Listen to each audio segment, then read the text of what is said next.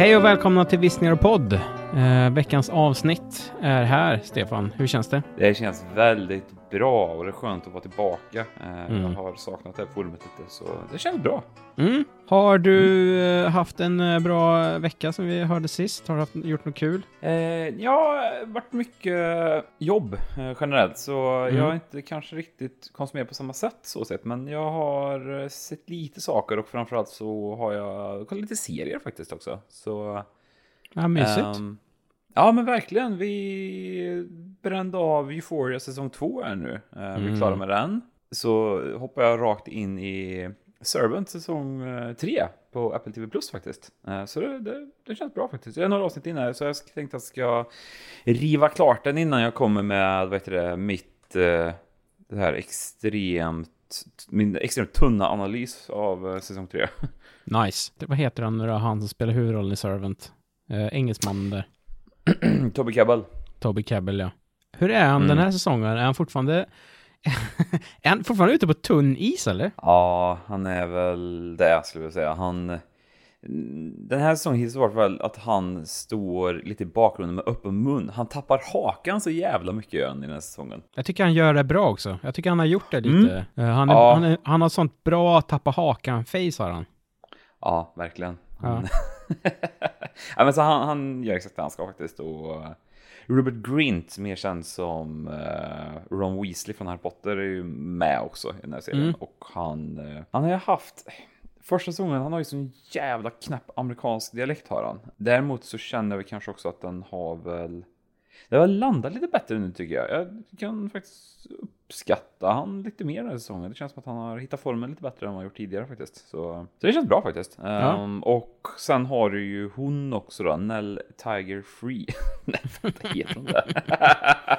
jag hade ingen aning vad hon heter, Tiger Free. Det är sådana, du vet, konstnärs eh, slash typ eh, urban hippie-namn är det. Föräldrar Mm. som, som döper sina barn till liksom, jag vet inte. Jag vet inte vad jag tycker om det, men ja.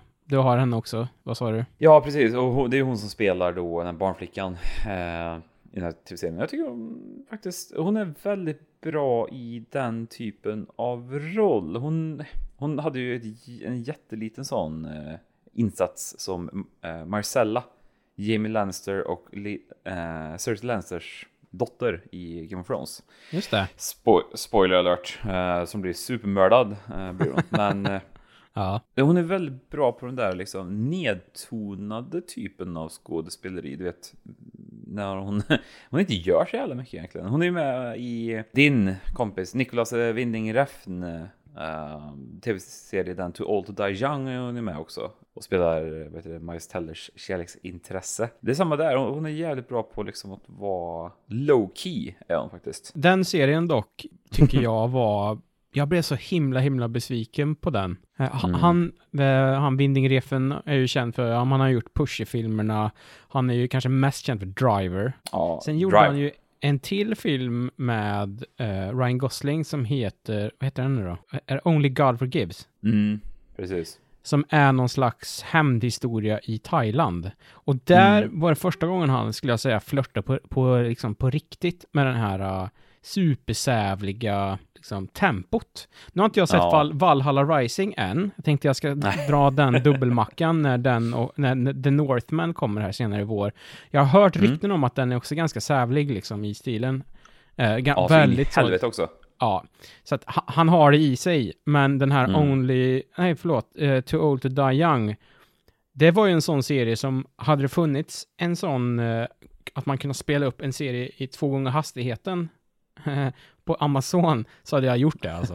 För det tog Ja. sån jävla tid alltså. Varenda sak de gjorde i den serien. Jag har full förståelse för att man eh, inte kanske eh, var superfan av just den eh, serien. Jag, jag tyckte om den dock, ska jag, jag vill verkligen trycka på att jag tyckte om den, men jag har full förståelse för det, det är ju ett visst så här, mood i den liksom. Den liksom, tonen och moodet och vibar man inte med det, då, är det liksom, då går det liksom inte, för du måste verkligen vara med på med på noterna för att det ska liksom funka. Så här, Mm. Superlånga tagningar och liksom inte alls mycket dialog. Det blir lite så här parodi på sig själv till slut kanske, men eh, sen, sen är det lite synd med den serien för den har så fruktansvärt bra så här, du vet, enstaka avsnitt. Ja, den, som är liksom något så fruktansvärt bra. Men eh, det är väl lite så här, ja, lite dålig form på den. Eh, vi ska ta och spoila den någon dag ska vi göra. Ja det tycker jag. Men eh, hade, det är en sån serie man önskar att han hade haft kanske, du vet, eh, lite mer drive-tempo på den. Att någon hade som klivit, klivit in och inte typ... Det kändes som att han hade 100% fritt spelrum med den. Ja, gud. Och det är vissa personer som inte ska ha det, utan de behöver eh, någon som liksom eh, står där med piskan lite i bakgrunden och kommer med inslag och förslag och eh, lite sådär. Så att, mm. Ja, faktiskt. Det är lite synd. Men eh, Mm. jag kan eh, också poängtera att lite som man kanske också inte tänker på med den här framförallt att det är ju en extremt vemodig mörk serie. Är det, ju. Mm. det är ju, det är ju, den är ju 100% feel bad är, är den ju. Ja, och det är ju det är det. väldigt, väldigt duktig på han nu. Han är ju så allt, uh, nu tycker jag att ja, Pu- Pusher 1 är väl liksom mer, den är rätt snabb och rapp liksom och mer galen. Men hoppar man på liksom det, det vemodet som är Pusher 2. Den, Åh, herregud. den, det är ju liksom den feelingen eh, gånger hundra liksom. Eh, Ja. Så ja, nej. Sidospår kanske, men Mm. eh, vad har han annars? Vill du, är det nu du vill passa på att berätta att du är lite tjenis med Vinding? Eh, Mm. Vi eller ska vi ta det i Vinding-podden? Nej, vi kan ta det i Vindingpodden. Uh, Mm. Det, ja, det, jag, det, Vinningpodden kommer mest bestå på om att jag mötte honom eh, på en, eh, på Amoeba Records i Los Angeles när jag var där. Och eh, det låter som att eh, jag gör det här ofta, men det är också den enda gången jag gjort någonting så liksom kreddigt i hela mitt liv. Jag sitter mest hemma och äter korv med makaroner annars liksom. Men jag, jag har i alla fall en selfie med Niklas Winningrefen på Amoeba Records i Los Angeles. Eh, Mm. och så. Jag vet inte vad Och han har framför sig. Jag tror att han har en tv-serie som heter Copenhagen Cowboy. Jag tror att han har kanske liksom gjort lite sitt i Los Angeles. Eh, så att jag tror att det är den som eh, är på gång här efter det. Så att jag tror att det är att han liksom, du vet så här, nu, nu får jag åka hem igen till Köpenhamn, till, till Danmark och eh, få lite mera free rain där. För att hade, det känns som att så här, hade, hade han fortsatt jobba i Los Angeles eller i Hollywood så hade han fått, du vet så här, någon, någon då hade den där producenten som jag pratade om lite förut, som han hade behövts kommit och eh, Mm. kanske sagt till han. Drar man hem, Exakt. drar man hem efter en så lång karriär som man ändå haft utomlands, eh, då har man väl lite mera eh, fritt spelrum.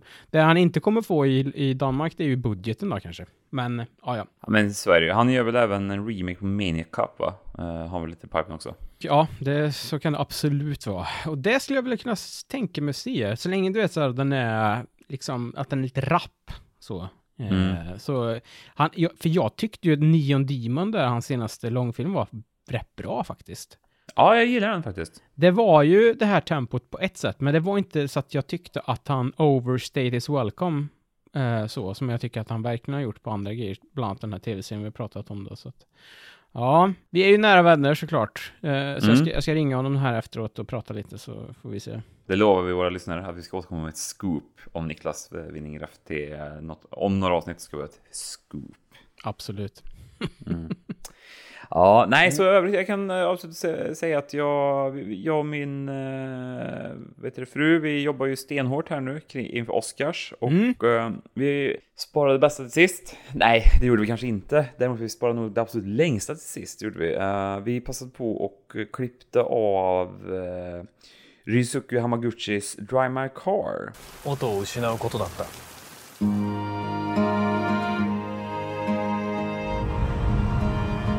今回は私たちの決まりでドライバーを用意します。というと？彼女です。渡美咲です。僕はまだドライバーを君に頼むことに同意してない。私が若い女だからですか？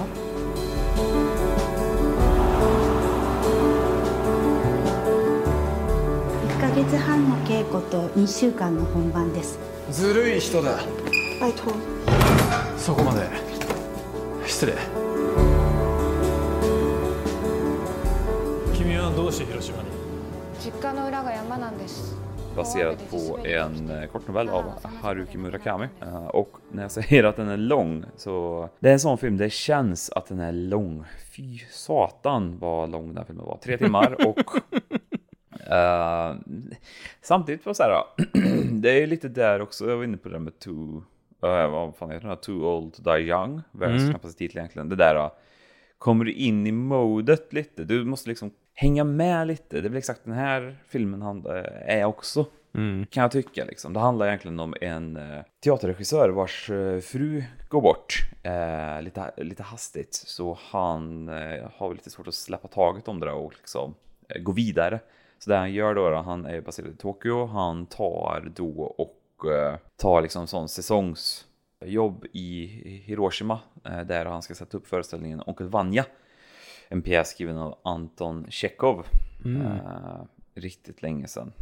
På typ 1800-talet tror jag, sent 1800-tal. Hur som helst då, då. Det, det är egentligen ett, super, ett superdrama liksom, där man får Mm. massa människor och de pratar igenom. Och den är rätt skön. Den var liksom, jag, liksom man får ju följa, så här, den utspelar sig liksom under repet fram till den här föreställningen och vi får följa alla dessa människoöden. Det är folk som är med, eller producenter som är med liksom och så. Men det som jag verkligen tog med mig från den här filmen var framförallt att man, att man får hänga med under hela perioden där de repar eh, till liksom till sig showtime.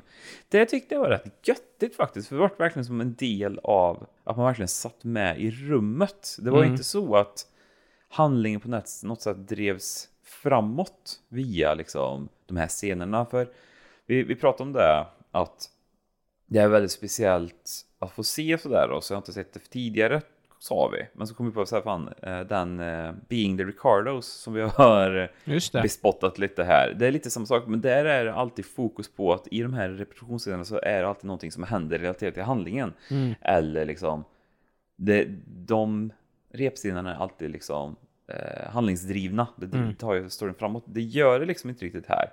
Eh, så det tyckte jag var väldigt intressant. Och sen en väldigt rolig grej som inte spoilar någonting också att han har ju en specifik typ av som eh, stil Mm. den här regissören i eh, filmen och det är ju att han eh, alla hans teaterföreställningar är på flera olika språk. Mhm. Vi ser nu om en person kan ta och genomföra pjäsen på ryska och den andra på eh, japanska eller koreanska till exempel. Mm. Det, det är i alla fall ett gre- grepp som finns på riktigt också tolkar det som när jag börjar googla lite på det. Och det det handlar om då är liksom att du som skådespelare ska liksom du har ju ingen du kan, du spelar ju inte mot någon utan du bara går på cues liksom. Mm. Det, det blir liksom en, det ska tydligen bli en specifik dynamik i det där då liksom. Så det kanske höjde upplevelsen lite. det var saker hundra gånger intressantare. Vad heter, då har jag, jag har två frågor. Eh, första Mm. är, får man sub subtitles till alla språk eller är det bara till japanskan? Eh, du får det till alla språk. Ja, okej. Och sen, och sen blir det också så här i- rent praktiskt då, då alltså när de gör den här teateruppsättningen är ju då att då undertextar de pjäsen på en stor projektor ovanför allihopa. Ja, för det var, det, det var min andra fråga faktiskt. Ja. Eh, f- liksom, för det, annars så blir det ju nästan mer, det liksom passerar pjäs och går nästan till kon, konstverk då, Mm. tycker jag. Om det är saker som, jag, jag tycker ju ändå att en pjäs för mig måste man ju kunna fatta liksom. Eh, Mm. så. Men så fort det blir någonting som är liksom exkluderande eller så, om man bara har skådespelarens uttryck eller känslor eller du vet sådär, då blir det ju mer att man sitter och, jag vet inte, reagerar på det. Och Mm. då, det blir nästan som att sitta och titta på, jag vet inte, konst mer än en uh, spelad pjäs så. Exakt. Nej men så, nej jag tyckte, ja. Det, Intressant. abs- ja, absolut. Se- Jag, så här, serien var beredd på att det liksom är väldigt, väldigt, väldigt drama. Alltså Mm. 100% verkligen. Ing, alltså det är ingenting som är liksom flashigt för fem öre. Det är en jävligt basic film och det tyckte jag om också. Den var jävligt så här skön i looken och jävligt kall och härlig liksom. Och, och sådär. Men eh, nej, så det var ungefär min, eh, min lilla vecka. Tycker du att Drive My Car är värd sina Oscarsnomineringar? Bra fråga. Jag vet inte. Jag Nej. tycker nog inte... Inte på det sättet kanske. Eh, den har, alltså det är väl också det att den, den har ju haft väldigt mycket hype kring sig. Alltså Ja. Ja, eller jag vet inte om den kanske har, men lite hype har den ändå haft. Tror att det är på, det är på grund av eh, Parasite gissar jag på. Hade inte den Mm. fått det där genomslaget så hade ju inte den här fått. Det är ändå ganska tunga kategorier den är eh, nominerad i också skulle jag säga. Ja. Bästa film, bästa regissör, bästa internationella film och bästa adapted, best adapted screenplay. Mm. Så att alltså, det, jag, ja, det, jag har inte sett den själv än, jag är nyfiken på den. Men det är också väldigt intressant att en tre timmar eh, lång japansk film om en teater, en teaterpjäs får fyra Oscarsnomineringar liksom. Det är, Mm. Jag köper den då, jag tycker det är kul alltså. Men jag tror också, vad ska man säga, om den inte plockar, jag tror inte den plockar bästa film, däremot så tror jag verkligen den kommer eh, plocka bästa internationella eh, film. Mm. Tror jag. Eh, däremot så finns ju den här danska dokumentär eh, animerade filmen eh, Flykt, eller Flira som heter på engelska. Och. Flögd tror jag den som skit på danska men... Sen du tipsade om förra veckan i slutet där. Mm, Mm. Precis, så den, eh, den, den står sig fan stark alltså. Det, det var en starkare drama än vad jag var beredd på faktiskt. Mm. Annars så, ah, fan vad sjuk över huvudet. Fan, årets internationella, bästa internationella film, eh, den är stäkad. Ju bort Joakim Triers eh, världens värsta människa också. Ja, just ju det. också- Det har du rätt i. Eh, ja, det är... Ja, intressant. Det ska bli kul. Spännande! Ja, men verkligen alltså. Det ska bli väldigt kul. Jag har inte sett, jag har ju bara sett den, så att jag har fortfarande Drive My Car, Flee och Hand of God eh, ligger på Netflix nu, så den kan man ju också se. Mm. Eh, den italienska, eh, liksom. Sen har du en... Sen har du Lunana då, eh, kolon A Jack in the Classroom från Bhutan. Eh, den känns lite mer svåråtkomlig, men är man sugen Mm. så tycker jag absolut att man ska hugga den också, utan att ha sett den själv. Du då? Hur har din vecka varit? Ja, men apropå eh, väldigt lång film. Både du och jag har ju sett The Batman. Mm, det har vi faktiskt. from your secret friend. Who?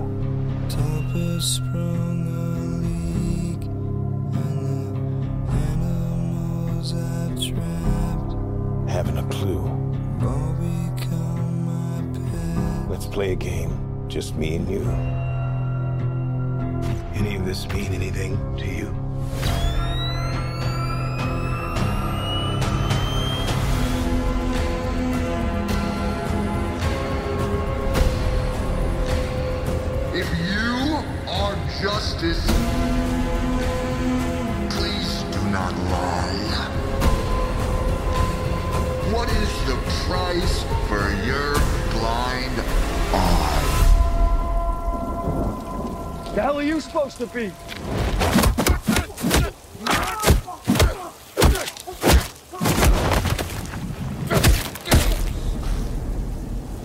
I'm vengeance. Du var och såg Batman, det var ju också. Ja. Ehm, fast vi såg den på olika håll. Var det stökigt i din salong, är min fråga. För jag blev smärtsamt påmind om vad stökigt det kan vara på de här filmerna. Faktiskt. Jesus alltså, Christ. ja, nej, jag tror att vi har inte riktigt den kult kulturen i Sverige med eh, det här, att det kan vara stökigt på det sättet. Men det har ju verkligen, det har kommit mer och mer de senaste åren.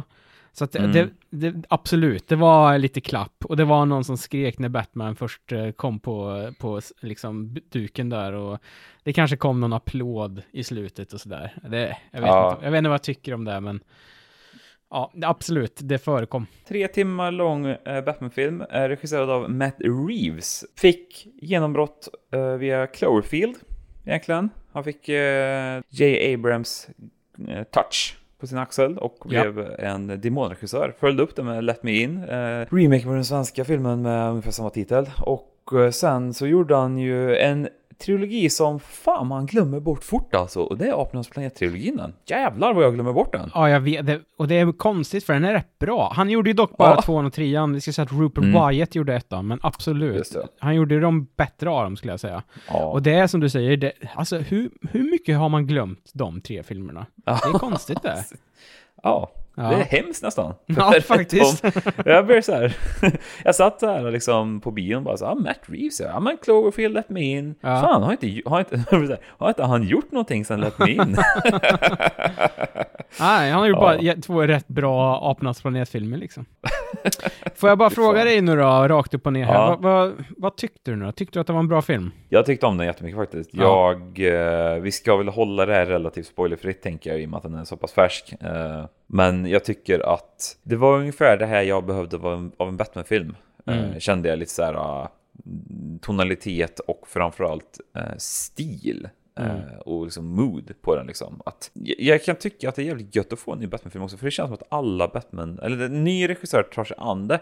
Så får vi fan alltid någonting helt annat eh, än föregående. Och det tycker jag om, jag väldigt Mm. mycket. Nej, jag, jag gillar den väldigt mycket faktiskt. Det var gött att få den här liksom där Gotham äntligen inte kändes som typ New York eller Boston där fan de spelar Chicago så här. Chicago tror jag. Att- Ja. Chicago. Mm. Jag känner också att jag... Fan, jag vill verkligen... eh, Christopher Nolans Batman-filmer vill jag liksom bara... Jag vill bara lägga dem i skåp någonstans och inte tänka på dem mer känner jag. det, Alltså, vi ska prata om det. Vi- Jag, Ja. jag, jag vill ranka eh, Batman-filmerna sen. Men jag Alla. vet, jag vet vad du menar. Gotham City är ju trots allt nästan en egen karaktär i eh, Batman-universumet. Det är så... mm, Alltså, de går extremt mycket hand i hand. Och det kan man absolut tycka att det har, det har saknats i de tidiga filmerna. De var ju, det var ju knappt där skulle jag säga i liksom, Zack Snyders Batman. Och förutom att den blev totalt demolerad, var det inte så? Eh, eller nej, det var Metropolis var det väl va? Kanske var. ja, men, eh, eh, jag för mig att det är så jävla korkat också. Jag har för mig att de där två ställena ligger så sjukt nära varandra. I, just det. så- I, i vet du det, Batman vs. Ja, du har rätt, Att det är så här, man, man fattar typ inte. Man blir så här... ja, Nej, precis. Vänta här nu. Man får ju Ja. se typ någon sån översiktsbild när eh, Sod blir det där eh, Doomsday va, är det väl blir, Ja. liksom. Och det ser så... Innan jag har kopplat det, bara, det, det där är ju för fan Gotham som ligger där borta liksom. Det är vägg i vägg. Precis, men så att i, och i Nolan så hade han tagit mer eller mindre Chicago och slängt in liksom hundra till skyskrapor och så är det Gotham City. Så att den var ju väldigt anonym. Och Mm. vad hade man innan det? Den var ju desto mer liksom uttalad då, Tim Burtons eh, Gotham City. Och det här är väl kanske lite mer åt det hållet ska jag säga, Mm. den nya här Verkligen. väldigt mörk, mycket regn alltså, och sådär. Och det vill man ju också ha i, i en Batman-film. Man vill ju ha det här liksom mörka, vad ska man säga? Det, det, det ska vara gritty liksom.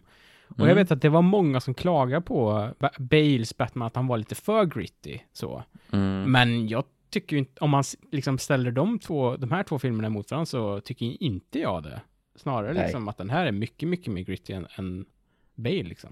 Verkligen. Det är lite kul, eh, snabbt sidospår här. Eh, man tycker ju typ så här.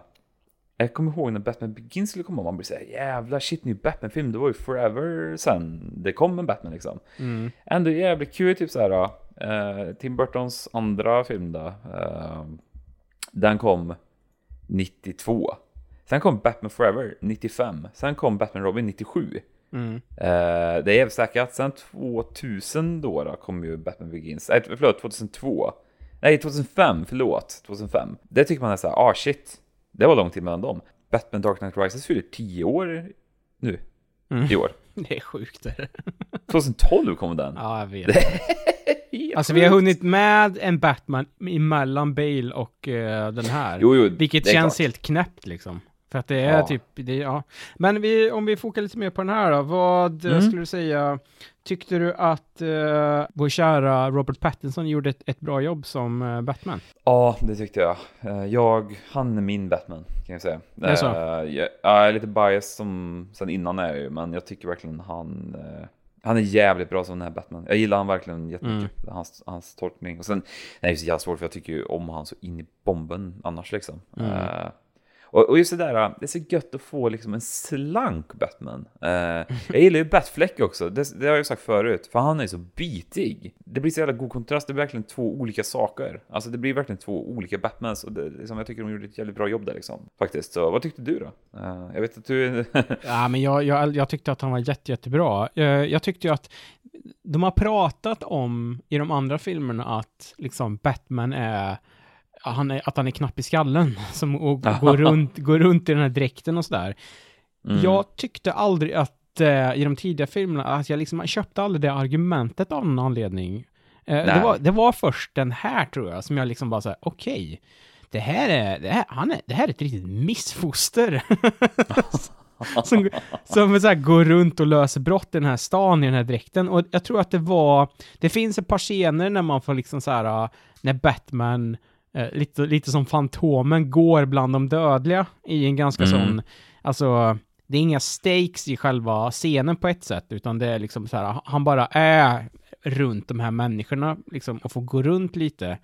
Det har väl skett annars också, men här blir det väldigt tydligt att så här, äh, det, det är ju jätteknäppt han håller på med. Mm. Och han har ju verkligen Ja, spök, spökat ut sig alltså. Och det är liksom så här, och jag tror också vad den här grejen, så här, så här små saker som att de andra filmerna när, man, när de tar av sig huvan så är liksom sminket borta. Det så att det är så här, aha, liksom det är något magiskt smink. Här så är det så här, Robert Pattinson tar av sig huvan och så är sminket kvar. Vilket Mm. också gör att så här, aha, så att varje gång, varje gång han måste liksom suit up så måste han också ta fram eh, mascaran liksom. Och det är också så här, det, det är så kul att han, att han måste, jag måste ha mascara på mig innan jag bryter käken på den här skurken liksom.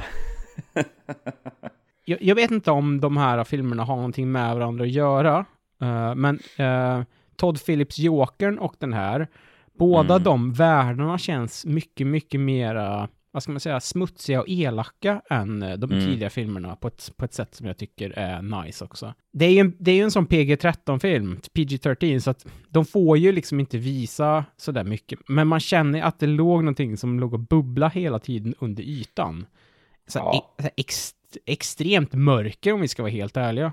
Så att eh, det, det tyckte jag också var nice. Mm. Nej men faktiskt, vi, när vi ändå är inne på det, vi har ju en rad andra skådespelare också som vi kan passa på att prata lite om. Eh, jag vill passa på att lyfta upp, det är så här Paul Dano som jag tycker alltid är bra. Han får väldigt mycket uppmärksamhet, Colin Farrell får jättemycket uppmärksamhet. Men jag kan också säga så här, i övrigt John Turturro som Carmine Falcone Mm. är ju hur bra som helst han tycker jag. Han är ju är så jävla bra på leveransen. Han, eh, jag, jag kollade eh, tips om den, eh, Severance, också på Apple TV+.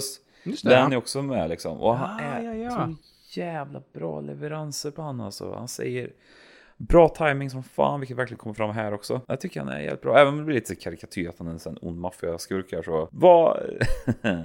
Tunn is för dig kanske, men vad tyckte du om Catwoman i den här filmen då? Ja, jag tyckte hon funkar svinbra.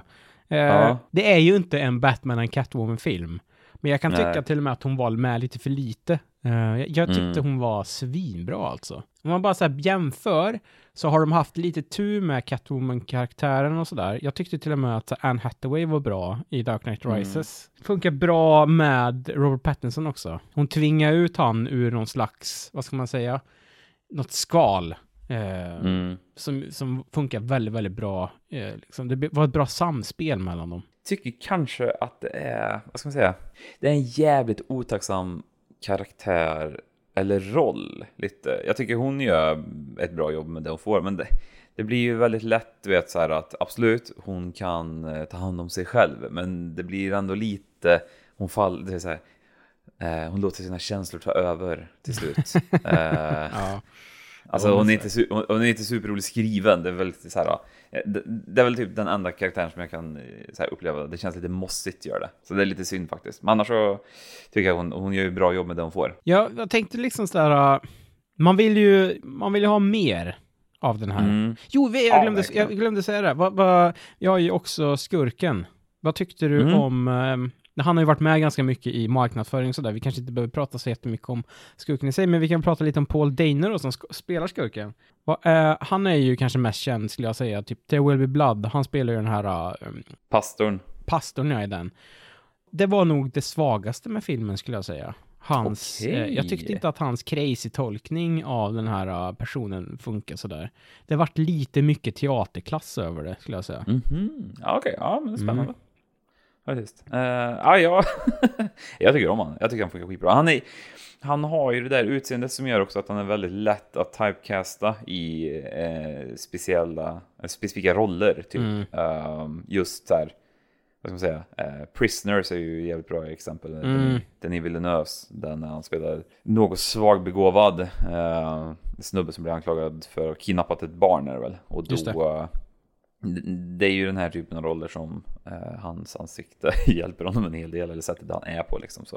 Men jag tycker, fan, ja, jag vet inte, jag tycker den är bra faktiskt. Nu är i och för sig det baserat på verkliga människor.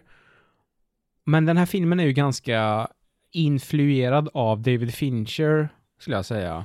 Mm. Både, både Seven och Zodiac liksom, kan man ju nästan smaka eh, när man ser Ja. den här. Det finns en annan David Fincher-produkt som de kanske borde ha influerats lite av, i alla fall Paul Dano, det är ju Mindhunter. Mm. För att det blir så himla tydligt det här, för att när Paul Dano ska liksom göra sin skurk, så känns det som att så här, Paul, Paul Dano har fått liksom, han har fått fria tyglar. Eh, Mm. Men jag tror att han, jag får inte känslan av att han har liksom grundat den här, den här karaktären i någonting verkligt. Hänger du med vad jag menar nu?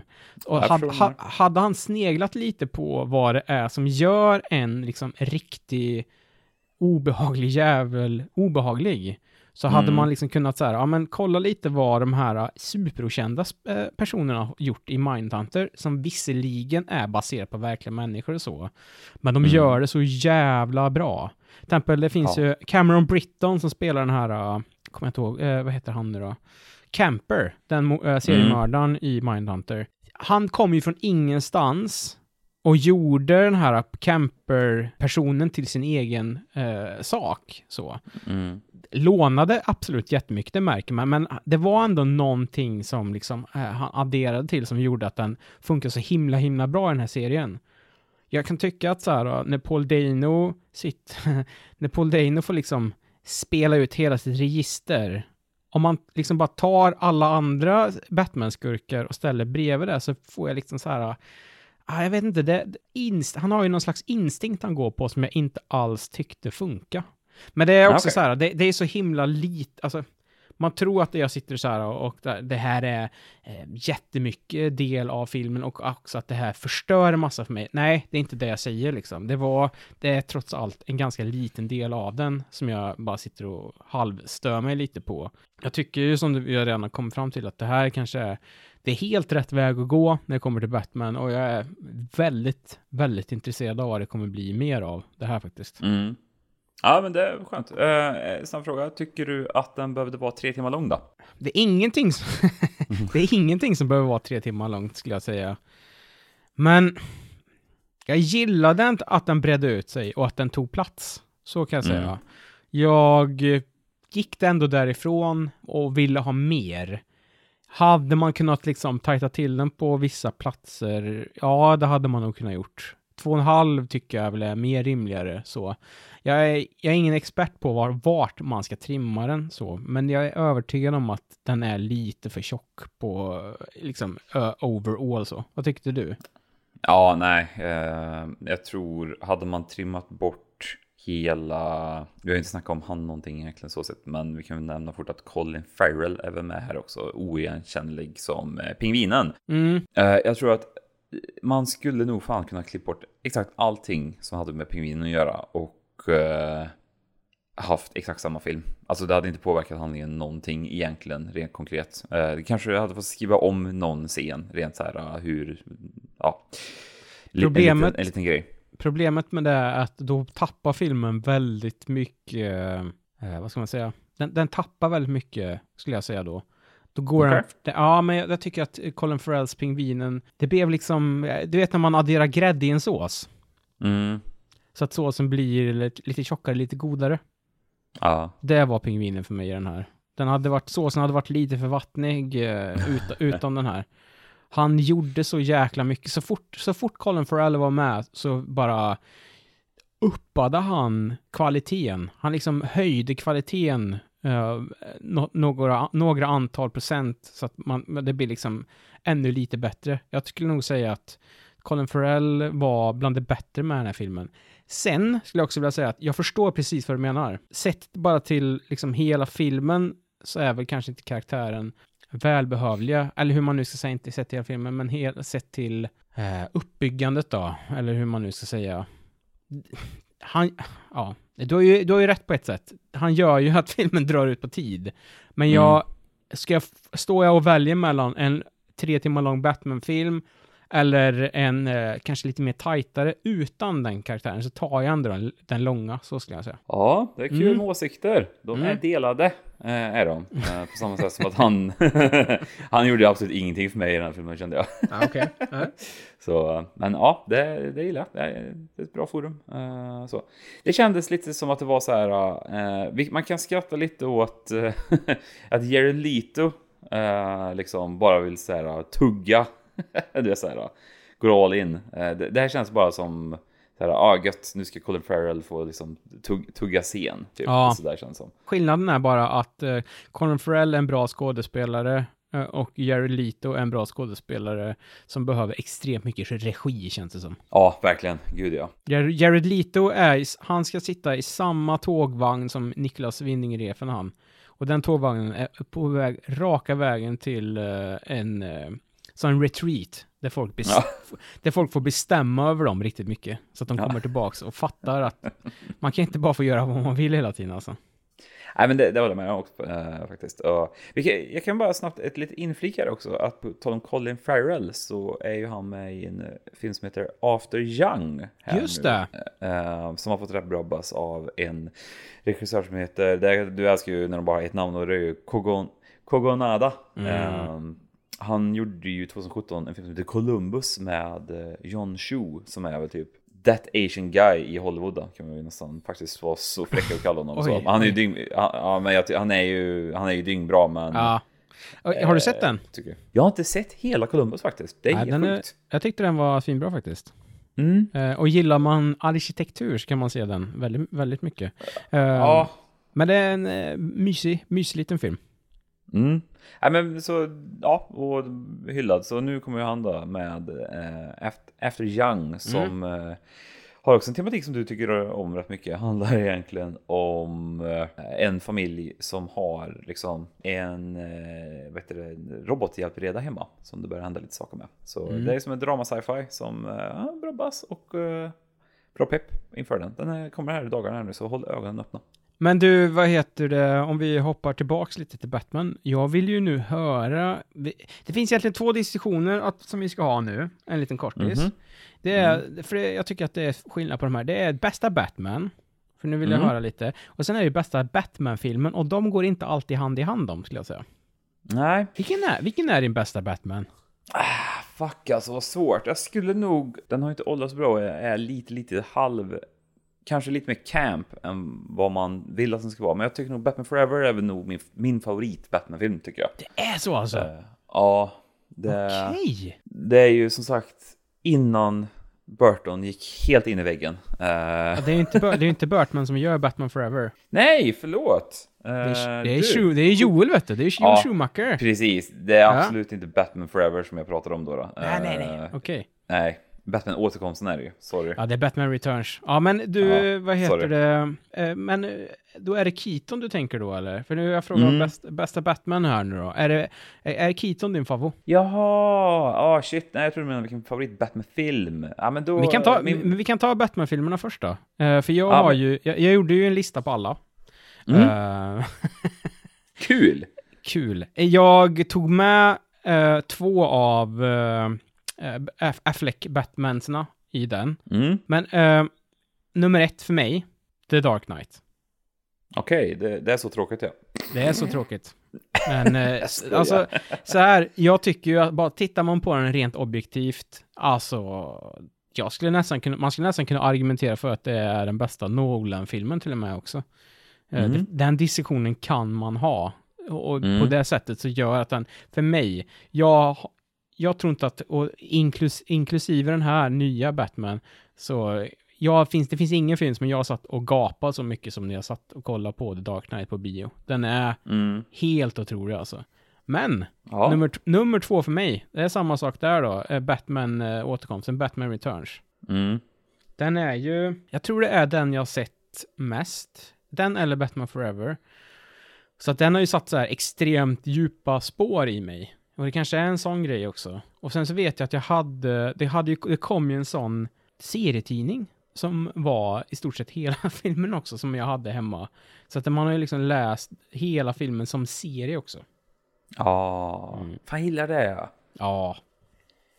Eh, fanns det är faktiskt ganska, det finns inte på samma sätt känns det som. Det fanns ju så här Indiana Jones-serietidningar och sånt, och Star Wars och allt möjligt liksom när man var liten. Ja, Mm. mycket Alien finns ju också. Dark Horse Comic. Ja. Eh, De, de är jävla kingar de tycker jag när det kommer till sånt. Mm.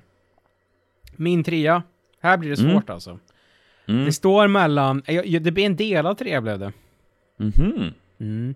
Det blev, det blev en delad trea på den nya The Batman och Batman Begins med Bale. Ja, Mm. snyggt. Jag vet inte, vad tyckte du om Batman Begins när den kom? Eh, jag vet inte riktigt så sett. Jag tycker inte den är så... Den var väl okej när den kom. Jag tycker inte den är så bra idag dock. Nej. Gör jag inte. Jag tycker inte de har åldrats så jävla bra, eh, det, No- Nolan-filmerna faktiskt. Okej. Jag mi- minns, jag vet inte om det, jag minns att det var ett sånt bass kring, kring den när den kom. Nej, inte på samma sätt om man jämför med många filmer som kommer och framförallt eh, vad heter det, Dark Knight också då. Den, Nej. det var ju inte alls på samma nivå liksom. Var det inte? Precis. Det var liksom så här, den kom, gick på bio en stund, folk tyckte att den var väl, den var väl okej, och sen så såg man, jag tror inte ens jag såg den på bio, jag tror jag såg den liksom på DVD eller någonting när den kom. Ja, det, ja, det är samma här. Det var ingenting jag gick iväg och så. Men jag tycker ju att den har väldigt, väldigt mycket bra saker för sig. Och jag tycker ju att den Mm. liksom bygger både Bruce Wayne, jag tycker den bygger Batman bra. Det är nästan som en prolog mer än någonting annat än innan, inför Dark Knight och Dark Knight Rises alltså. Ja, men så är det. Eh, och som The Batman har vi redan pratat om. Min nummer fyra då, det är Mm. ju eh, den första med Michael Keaton. Jag tog inte med, eh, vad heter han, Adam West Batman i den här, för jag tycker inte att det... Nej. Nej, Nej, skit Nej. i den. det skiter vi i. Ah, fan. Det var länge sedan jag såg Batman. Alltså rakt, Michael Keaton ettan med Jack Nicholson som Jokern. Har du någon minne av den? Ja, det är väl samma. Det är lite, jag vet inte vad det är riktigt. Jag kommer ihåg jättemycket från den liksom. Den är, Mm. den är så jävla sköna. Jag ska säga så här.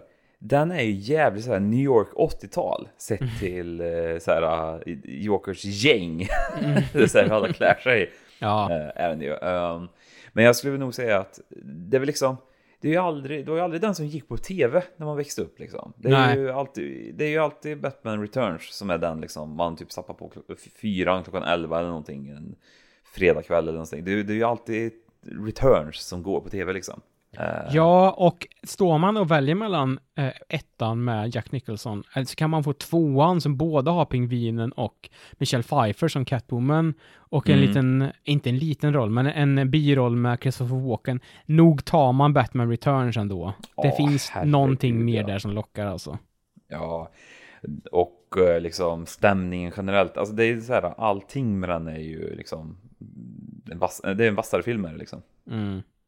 Verkligen. Vi har, vi har ett gäng kvar. Vi behöver inte dra, alltså Dark Knight Rises, femma, Forever, sexa, eh, Batman v Superman 7 och Justice League 8 och eh, den absolut den största skitfilmen av dem alla, Batman och Robin, kommer sist liksom.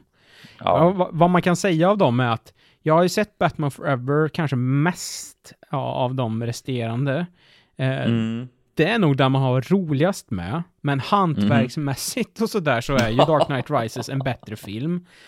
Ehm, sen så är det ju egentligen skräp kvar, och då inkluderar jag Batman v Superman i den också. Jag, jag klev Ja. ut från den från bion och var så här, fan den här var rätt bra den, men, Ja. men så mycket annat när det kommer till de där filmerna så bara, nej, de är, de är vad de är liksom. Så att, ja visst. Nej men så är det ju verkligen.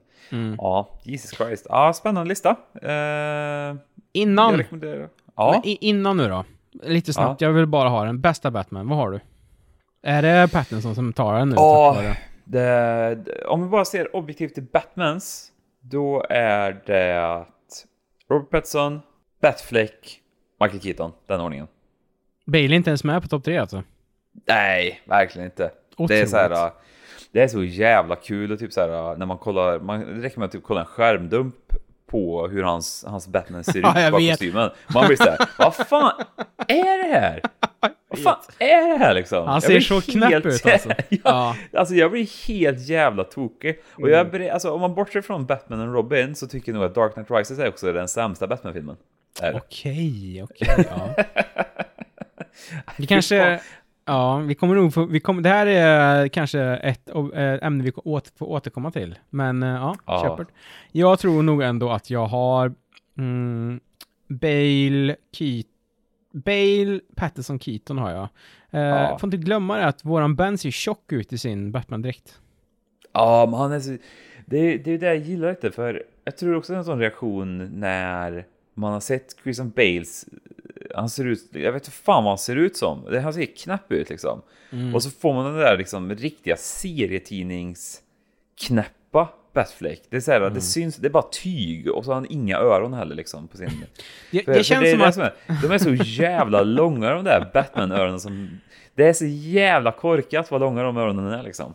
Ja, det känns, när det kommer till Ben Affleck också, det känns som att ibland så typ kom den Batman hem eh, från, från uppdrag och kom inte ur dräkten så han fick bara lägga sig på en soffa tills eh, Jeremy Irons Alfred kom hem och fick ta ur han ur dräkten. Tror du inte att det var så? Ja, Ja. Det är bra. och, och det är väl kanske också det. Det är också en dräkt som ser ut att kunna bara så här. äh, Man kommer in från jobbet och inte orkar. Det händer ju sällan att man inte tar sig jeansen det första, men ibland händer det att man sätter sig rätt i soffan med jeansen. Eh, och den Batman-dräkten ser i alla fall ut att palla. Typ så här. Nej, jag, jag somnar. Jag somnar i dräkten. Eh, till skillnad från Chris- Christian Bale så där det är så här. äh, Det ser ju ut liksom som jag tänker den vi snackade ju om den The King med Timothy. Uh, tag sedan. Ja. Eh, det, det är ungefär så, så agil är han som de, Ja. eh, de personerna i rustningarna i den filmen liksom. Är, Ja, alltså ja. som, somnar Bale i sin dräkt, då får han ju ryggskott liksom. ja, verkligen. Det är ju, he- trillar han, trillar han, då tar han sig fan inte upp alltså. Så här, det, eh, Bales Batman-dräkt är som går runt i uh, såna här pjäxor uh, för att köra åker skidor liksom. ja, faktiskt. Så här, det är ju som när jag så här, hoppar av min cykel och ska gå i cykelskor in på affären fort liksom. Det är ju som, det är 80% risk att jag bara trillar och dra, slår ihjäl mig liksom. Ja. Jag vet inte, jag tycker också att det här med att Batman, de första fyra filmerna, fem filmerna, man liksom, och eh, sådär, att inte han kan vända på huvudet, det stör mig så Ja. alltså. Det är sån jävla design flaw i hela tänket med liksom, fan man gör den här dräkten. Ja. Jag inte fan alltså. Ja, nej. Det är Mm. jävligt skönt att den eran är över. Verkligen, verkligen. Vad tror vi nu då? Vad vill du se i en tvåa? Eh, The Batman 2? Eh, ja, jag vet inte riktigt om... Jag, jag tror, alltså hela den här filmen är väl mini, mini, mini, mini spoiler. Det känns ju som att det, det är ju i kommande, nästa Batman-film är ju han den Bruce Wayne man kanske känner igen idag. Den Mm. filantropen. Det är väl lite Mm. där jag är så här. Det känns som att om det blir en till nu, jag har ingen aning om det blir, men blir det en till då känns det som att då är vi liksom up to speed. Då kommer vi få liksom gamla vanliga Bruce Wayne. Det är väl lite det jag är rädd för. Annars så... Annars vet jag liksom inte riktigt vad jag kan förvänta mig. Lägre stakes vill jag ha. Ja, det vill jag nog också ha. Mer, och sen ett, ett eh, jag tyckte ju att detektivgrejen i den här var så nice. Mer sånt också. Ja, jag med alltså. Jag tyckte fan det. Ja. Fan vilken jävla Batman-special det här gick och blev. Det, det gillade jag. Det var inte beredd på, Ja, jag tyckte verkligen. det var gött. och- Tyckte det var skönt. Eh, Verkligen. Från kraftmän till kraftkvinnor kan vi nästan kalla nästa vad heter det, insats vi har gjort här för uh, mänskligheten. Ja, det stämmer. Vi eh, ska väl prata veckans Ben, eller? Ja, det tycker jag. Vad heter det, blir du sugen på att få dykarsjuka? När du såg den här? Herregud alltså, det är ju... Jag har ju ingen förståelse för varför folk tycker om att dyka. Det ser ju inte kul ut någonstans och är ultrafarligt. Fick du mer, mer eller mindre sug nu? Efter den här? Nej gud, alltså det, det, det är så jä... Alltså, jag tar hellre typ... Jag tar om... Här, jag skaffar typ så här Office 365 cert hellre än dykarcert. Ja. Typ. Ehm, jag håller med. Uh, veckans Ben i alla fall. Eh, Breaking Surface från 2020. Ska du simma?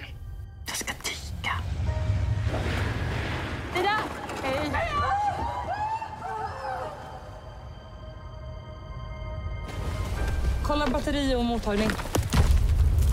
Shit. Du, vi får nog ta in grejerna till överhänget. Om något går åt helvete.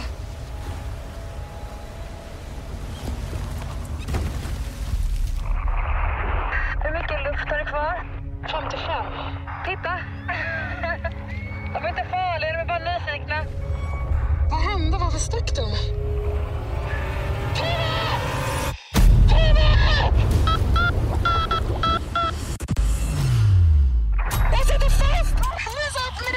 med jag måste se var är någonstans! Filmen handlar om halvsyskonen Ida och Tuva. På deras årliga vinterdyk i Nordnorge sker ett stenras som får Tuva att fastna på 30 meters djup. Deras utrustning begravs och tiden för att rädda Tuva rinner ut. Den är regisserad av en Joakim Hedén. Eh, han har tidigare gjort ett par så här lågbudgetfilmer i USA med helt okänd cast. Jät jättekonstigt. Eh, sen gjorde han den här uh, Peter Magnusson-komedin 10 000 timmar.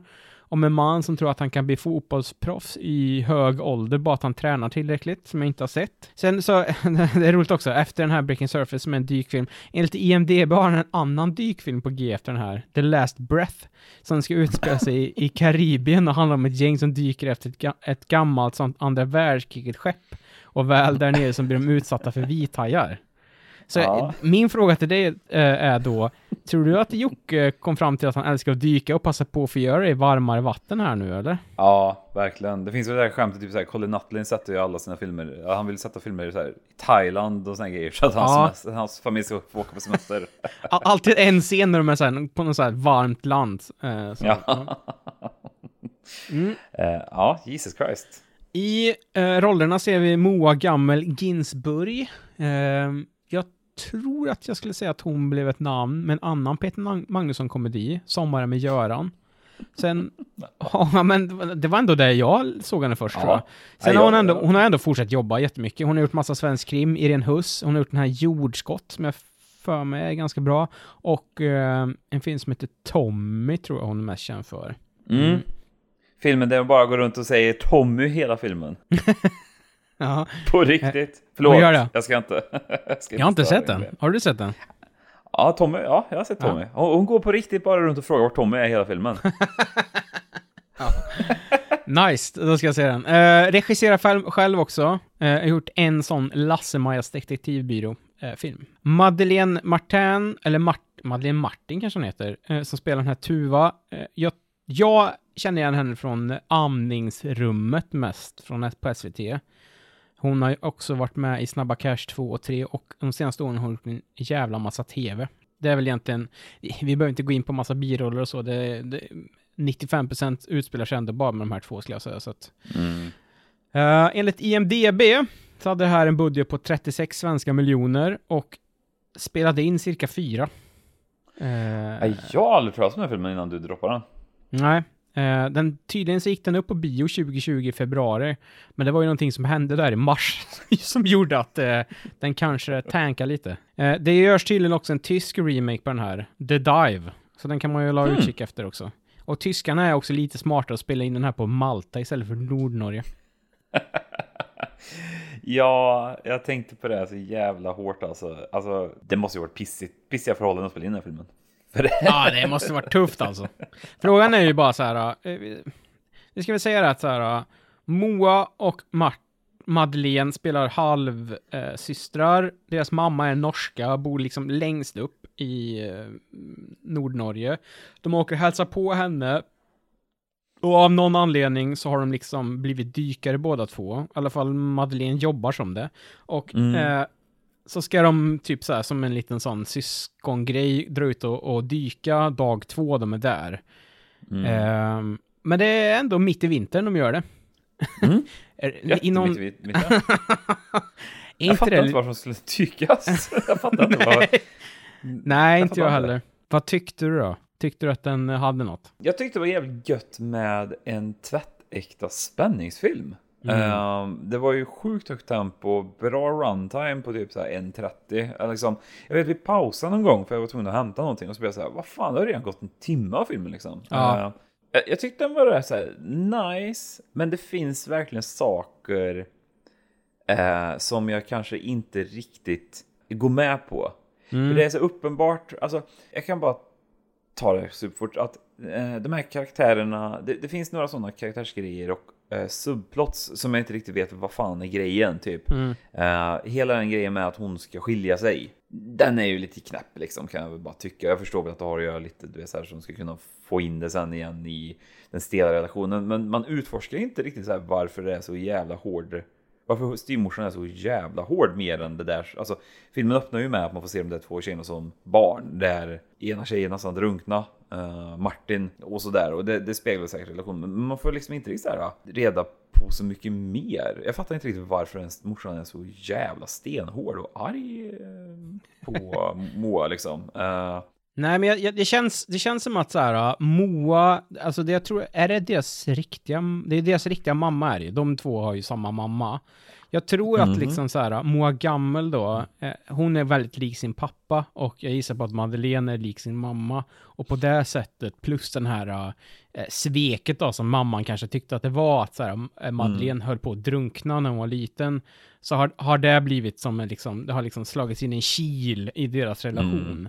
Men jag håller verkligen Ja. med så här att det är en sån grej som kanske inte, liksom sett till helheten i filmen, egentligen spelar så där jättestor roll. Det är, första kvarten är väldigt mycket så här, män, mänskliga relationer. Men mm. sen efter en kvart så fastnar Madeleine under en sten under vatten. Ja. Och då spelar ju det mindre roll alltså. Ja, verkligen. Noll roll liksom. Mm. Det är lite synd också att de valde att ha- visa liksom, att Moa Gamel har eh, barn och sådär. För det, det gjorde också stakesen sen mot slutet när det var så här. Jag trodde ju aldrig till exempel att Moa skulle dö tack vare Nej. att det hade varit lite för mörkt. så här. hade det ju. Eh, Men hade de inte visat barnet, eh, eller hon, att hon hade så här, då hade de faktiskt kunnat döda av henne och det hade gett nog en större liksom, effekt på det sättet. Liksom. Mm. Att, nu säger ju inte att, att Billens karaktär skulle dö, för det är liksom, den här grejen stärkte deras relation rätt så hårt kan vi tänka efteråt. Men just där, det känns som att det hade varit lite mer stakes då. Eh, att den karaktären faktiskt kan gå bort, för de gör ju som sagt en jävla harang av dykarsjukan mot slutet. Och det Mm. är också en sån sak som jag tänkte väldigt mycket på den filmen. Att det här är ett väldigt bra exempel på när man låter, du vet så här, konsulten som var på plats och såg till att allting skulle gå 100% korrekt till vid dykningen. Alltså typ så här med termer och vad man gör. Mm, mm. Han fick lite för stor yta kan jag tycka. Det är så här, ja men det är en spänningsfilm och det är så här en, en kamp mot klockan. Men det var hela tiden typ så här. Det känns som att det var jävligt viktigt att typ så här, även om hon Martin fastnar under en sten Mm. så ska det vara så här. Ja, men det, det är så här det går till. Man behåller Mm. lugnet, man ska du vet, hämta en flaska, man ska sätta i en jävla sele som markerar utåt räddningstjänsten vart du är. Är så här, den typen av dret, den, det pallar jag inte alltså. Det är så här, vad fan. Det är så här, det dödar tempo så jävla hårt gör det för mig. Så jag hade väl hellre sett bara så här, gå bananas liksom. Föreställ dig bara. Och, och det, det knyter väl ihop då till vad heter det, Joakim, Jo- vad heter han, eh, regissören? Joakim Hedén. Det kanske knyter an till vad jävla dykintresserad han gick och blev typ så här. Bara, ah, nej, nej, nej, nej. Du är så här ny, ett extremt nytt intresse för honom. Där Ja. han är så här. Han har läst alla böcker. och gått, eh, tagit dykstart. Så han, så här, det är så jävla viktigt att eh, den här ruttade dykaren liksom inte får panik liksom. Ja, det är väl kanske där då bara. Man kanske får liksom hålla igen lite på ver- verkligheten. Jag håller verkligen med. Sen så tyckte jag också att så här, de sätter ju upp det i början att så här, tack vare att filmen har så kort tid på sig, som vi redan varit, i, liksom varit inne på, så behöver man liksom visa vad karaktärerna går för. Så det Mm. gör de första kvarten, 20 minuter. Eh, Dels då med de här familjedynamiken, men det händer också lite sådana här små grejer, typ så här, eh, de ska köra till dyket och på vägen dit så träffar de på någon som har fått punktering, systrarna hoppar ur bilen, den yngre Arm verkar ju vara en sån ganska impulsiv person som inte liksom tar ett nej. Och Nej. mer eller mindre börjar liksom så här eh, byta däck på den här bilen. Och även fast den här personen säger att ah, men bärgningsbilen är på väg. Ja.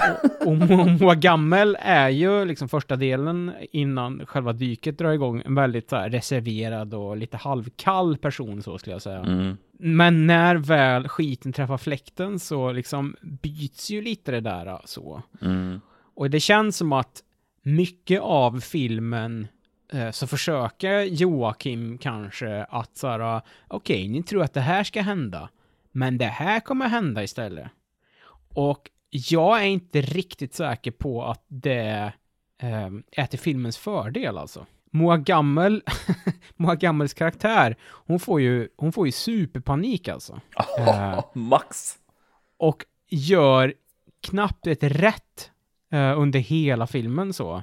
Och det gör också att vi som sitter och tittar att så här, för mig i alla fall, det börjar väldigt spännande, men spänningen byts ut mot frustration någonstans eh, efter en stund. Alltså så här, vi, ja, vi spoilar nu. Eh, Hon ska ju försöka öppna en baklucka på en Volvo. Eh, och jag menar, nog borde du kunna få upp en baklucka på en Volvo utan att liksom få eh, göra på det sättet som hon försöker. Det måste väl gå på något sätt, tänker jag. Alltså att det måste finnas en sån spak någonstans. Känns knappt som om hon liksom eh, försökte. Och det där tycker jag, hon, hon håller på med såna här grejer. Hon tappar eh, dyktankar och tuber och Ja, alltså det här är också det sjukaste filmen. Joakim Idén kan inte tycka om hundar han. nej. Nej, Eh, nej, det är, nej, det är två saker. Vi fortsätter på Moa, Moa då. Hon liksom ska liksom göra allt för att rädda sin syster där och det händer så himla mycket. Och till slut så beger hon sig liksom iväg från platsen för att hitta ett, eh, en stuga med en, en, eh, en telefon i. Väl i stugan så är det ingen där. Det är en hund i stugan Mm. som hon bryter sig in i. Den attackerar Moa och Moa har ihjäl hunden. Mm. Det har han verkligen det. Och det, då blev jag så här, vad är det som händer här? Varför? Ja. Varför var det här tvungen att vara med? Alltså så himla konstigt. Och sen också att eh, Madeleine Martin i början av filmen matar en annan hund med ciggfimpar också. ja, Knut! Ja, Hon, var inte det, hon, var inte det jävligt knäppt? det var superknäppt var det. Och framförallt så är det så här, jag tänkte på det flera gånger också, typ så här, de lämnar Knut, de säger, ja nu går vi in och dyker. Knut får sitta kvar i snön och vänta in oss. Det är så här, Ja. kan inte Knut vara hemma med morsan eller någonting? Måste Jag du ta menar med? det. Alltså, så här, har ingen...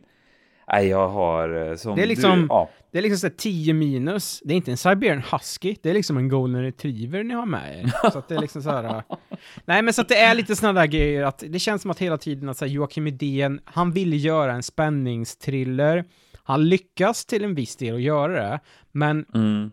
de här äh, klichéerna som han försöker undvika, tyvärr så behövs de i, i stor del till en sån här. Och det jag också liksom reagerar lite på att jag tycker ju att så här, äh, det ska vara, det, det, liksom, i den här filmen så är det misstag som skapar spänning.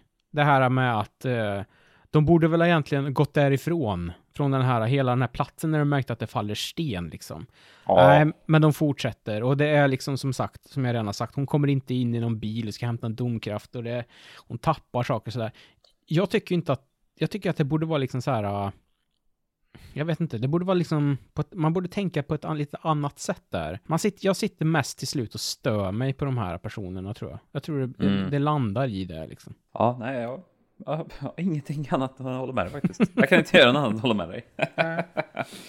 ja. Ja, ljuspunkt då? Vad tyckte du, vad tyckte du ändå funkar bäst? Jag tycker det var gött, alltså så här, filmen i sig, att den är en jävligt tight, liksom, tight film på det sättet att det, är så här, det är mycket som händer.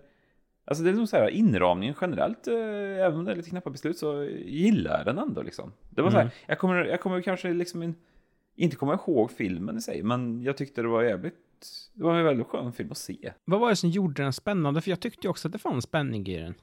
Alltså så här, det var ju ändå någonting han lyckas med som var så här, m- både Moa Gammel och Madeleine Mart- Martin funkar ju, tyckte jag, väldigt bra, Mm. som, alltså i rollerna. Ja, det är väl så här klassiska så här att det är en kamp mot klockan fast de... Eh, det blir liksom olika delmål hela tiden. Det är liksom... Det är, syret tar slut till slut, så är det ju liksom. Men det är Ja. ju alla de här små delarna, du vet så här att ja, men vi hittar mer syrgas, vi resetar, vi kan liksom fortsätta med liksom uppdraget att rädda systern. Mm. Eh, vi har de där liksom att eh, dykarsjukan är väl också skitbra grej så här. Hur mycket kan de pusha sin kropp? Alltså typ så här. Eh, lite sådana där regler liksom. Sen även när de är i den där grottan lyckas de ju, eller nära undervattensfickan, lyckas de också så här klämma in så här. Ah, var inte här för länge bara för det är så här kolmonoxidförgiftning. Mm, så just det, är så här, Just det. Mm. det, det är väl liksom kombinationen, ja, alla de här små delarna som bygger liksom att det är många olika spänningsmoment. Och för jag tänkte också, det är en sån grej, du vet så här att Ah, så här, shit, hon kom till stugan, den var låst, ah, men hon kan hoppa in, ah, men det var en hund där. Alltså, Ja. eh, det, det blir ju väldigt galet. Alltså, det, det blir liksom mer en galen film till slut liksom. Eh, Verkligen. Mm. Så, så, ja men jag håller med, så funkar det ju liksom att så här, även fast man tycker att det är mycket knäppt så hän, som händer, så är det Mm. ändå mycket knäppt som händer, som ju liksom håller tempot uppe. Så man kan liksom så här, man, man sitter, ja som jag liksom, nu har sagt det tre gånger, men man sitter och stör sig, men det liksom händer nya saker hela tiden som gör att liksom, man, man hinner liksom inte sitta och marinera i särskilt mycket, utan det är liksom eh, Moa har tidspress på sig liksom. Hon måste eh, göra det här nu, annars så kommer ju hennes syster dö. Så att det tycker jag ändå att fun- det funkar väldigt bra. Eh, Jag skulle också Mm. säga att eh, jag tycker att eh, den är väldigt snygg. Mm, verkligen. Scandi photo som jag kallar det. Ja, men den är väldigt schysst eh, fotad. Ja, det är ju så här, ett, jag skulle säga att den är typ så ett steg bättre än en sån standard Netflix-film. Eh, Mm. Så. Så ser, den ser väldigt mycket dyrare ut än vad den egentligen är, tror jag. Ja, ja, men det gjorde de ett bra jobb. Det var några Mm. gånger som sådana saker som man kan bli lite, ar- inte arg, men lite besviken. Det är så här, uh, som många vet så färglägger man ju, eller färgkorrigerar man ju och krånglar rätt mycket med hur filmer ser ut rent visuellt. Och det var ju några gånger det var så här, den där visuella, eh, om man vill liksom till exempel ljusa upp någon eller mörka ner någonting så gör man en liten sån eh, urmaskning eh, på olika objekt liksom där man så här ska göra korrigeringar. Och här var det väldigt smärtsamt uppenbart bland annat när masken var lite för stor för personerna i bild. Så det var så här Mm. en sån liten aura runt om som var lite ljus. Det var lite så här typ såna såna missar som jag kan tycka är så här, "Vad fan det, det där ska inte finnas i en långfilm alltså. Så, Lite så, Ja. men annars så verkligen superskön eh, film rent visuellt också. Eh, Mm. jag, ty jag tycker det, det funkar liksom bra. Liksom. Inga konstigheter. Rekommenderar den. Ja, lätt. Vad fan. Mm. Det är fredag kväll, lite trött efter jobbet, eller söndag. Lite... Nej, men fredag kväll vet du. Då Mm. ser den en fredag kväll. När är man är så här, efter veckan på jobbet mosig i hjärnan tror jag det funkar bäst. Ja, typ två glas vin in. Ja, det känns som att man, jag satt och klagade på den. mm, Att jag, liksom, jag kände mig lite kräsen när jag satt här och störde mig. Men jag rekommenderar den också. Alltså jag tycker den är spännande och den är rätt kort. Och liksom ibland så behöver man inte begära mer än så faktiskt. Nej, nej verkligen. Nej, fan, det är ingen. Det är bra val, vill jag poängtera. Tack du. Ja. Vad, eh, vad blir nästa vecka? Nästa vecka så ska vi se eh, 2017 års Power Rangers. Ja, nice. Det ska bli väldigt intressant. Ja, för den vet Ja. jag att du inte har sett. Ja, det är sant. Det har jag inte sett. Det är Nej. väl med han som ser ut som Shrek när han är människa va, i huvudrollen. ja, det är det. Han som är med i Stranger Things, vad han heter. Ja, vad heter han? Eh, det är jag uttalar, men det, jag vet inte om det är Dacray Montgomery eller De, Dassery eh, Montgomery. Ja. Ja, Dackery. Eh, han, eh, precis, han, han spelar ju Billy Ja. i Stranger Things. Ja. Och är typ så här, hans look i den, filmen, eller i den tv-serien är ju fantastisk är han ju. Ja, gud Eh, ja. lite Men han är, han är väl den, the Red Ranger va, i den här. Ja, precis. Jason. Vart kan man Han- se den? Eh, den finns att hyra på massa olika ställen, men framförallt eh, iTunes finns den, både på köp och eh, hyr, så att säga. Grymt. Mm, kul! Det ska bli spännande. Det ska bli kul också att se, det, det finns ju en skådis, eh, RJ Kyler, som kanske slog igenom rätt så hårt med Me, Earl and the Dying Girl för några år sedan. Um, Ja, just det.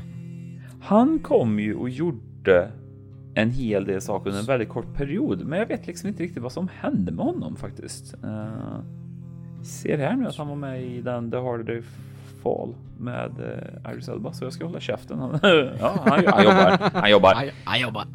RJ Kyler, han jobbar. Jag gillar han. Mm. Väldigt skön. Han har en skön vibb. Grymt. Då uh, sutar vi upp. Då sutar vi upp till nästa vecka och så uh, Mighty Morphar vi upp en, ett nytt avsnitt. Uh, så Ja. hörs, hörs vi då.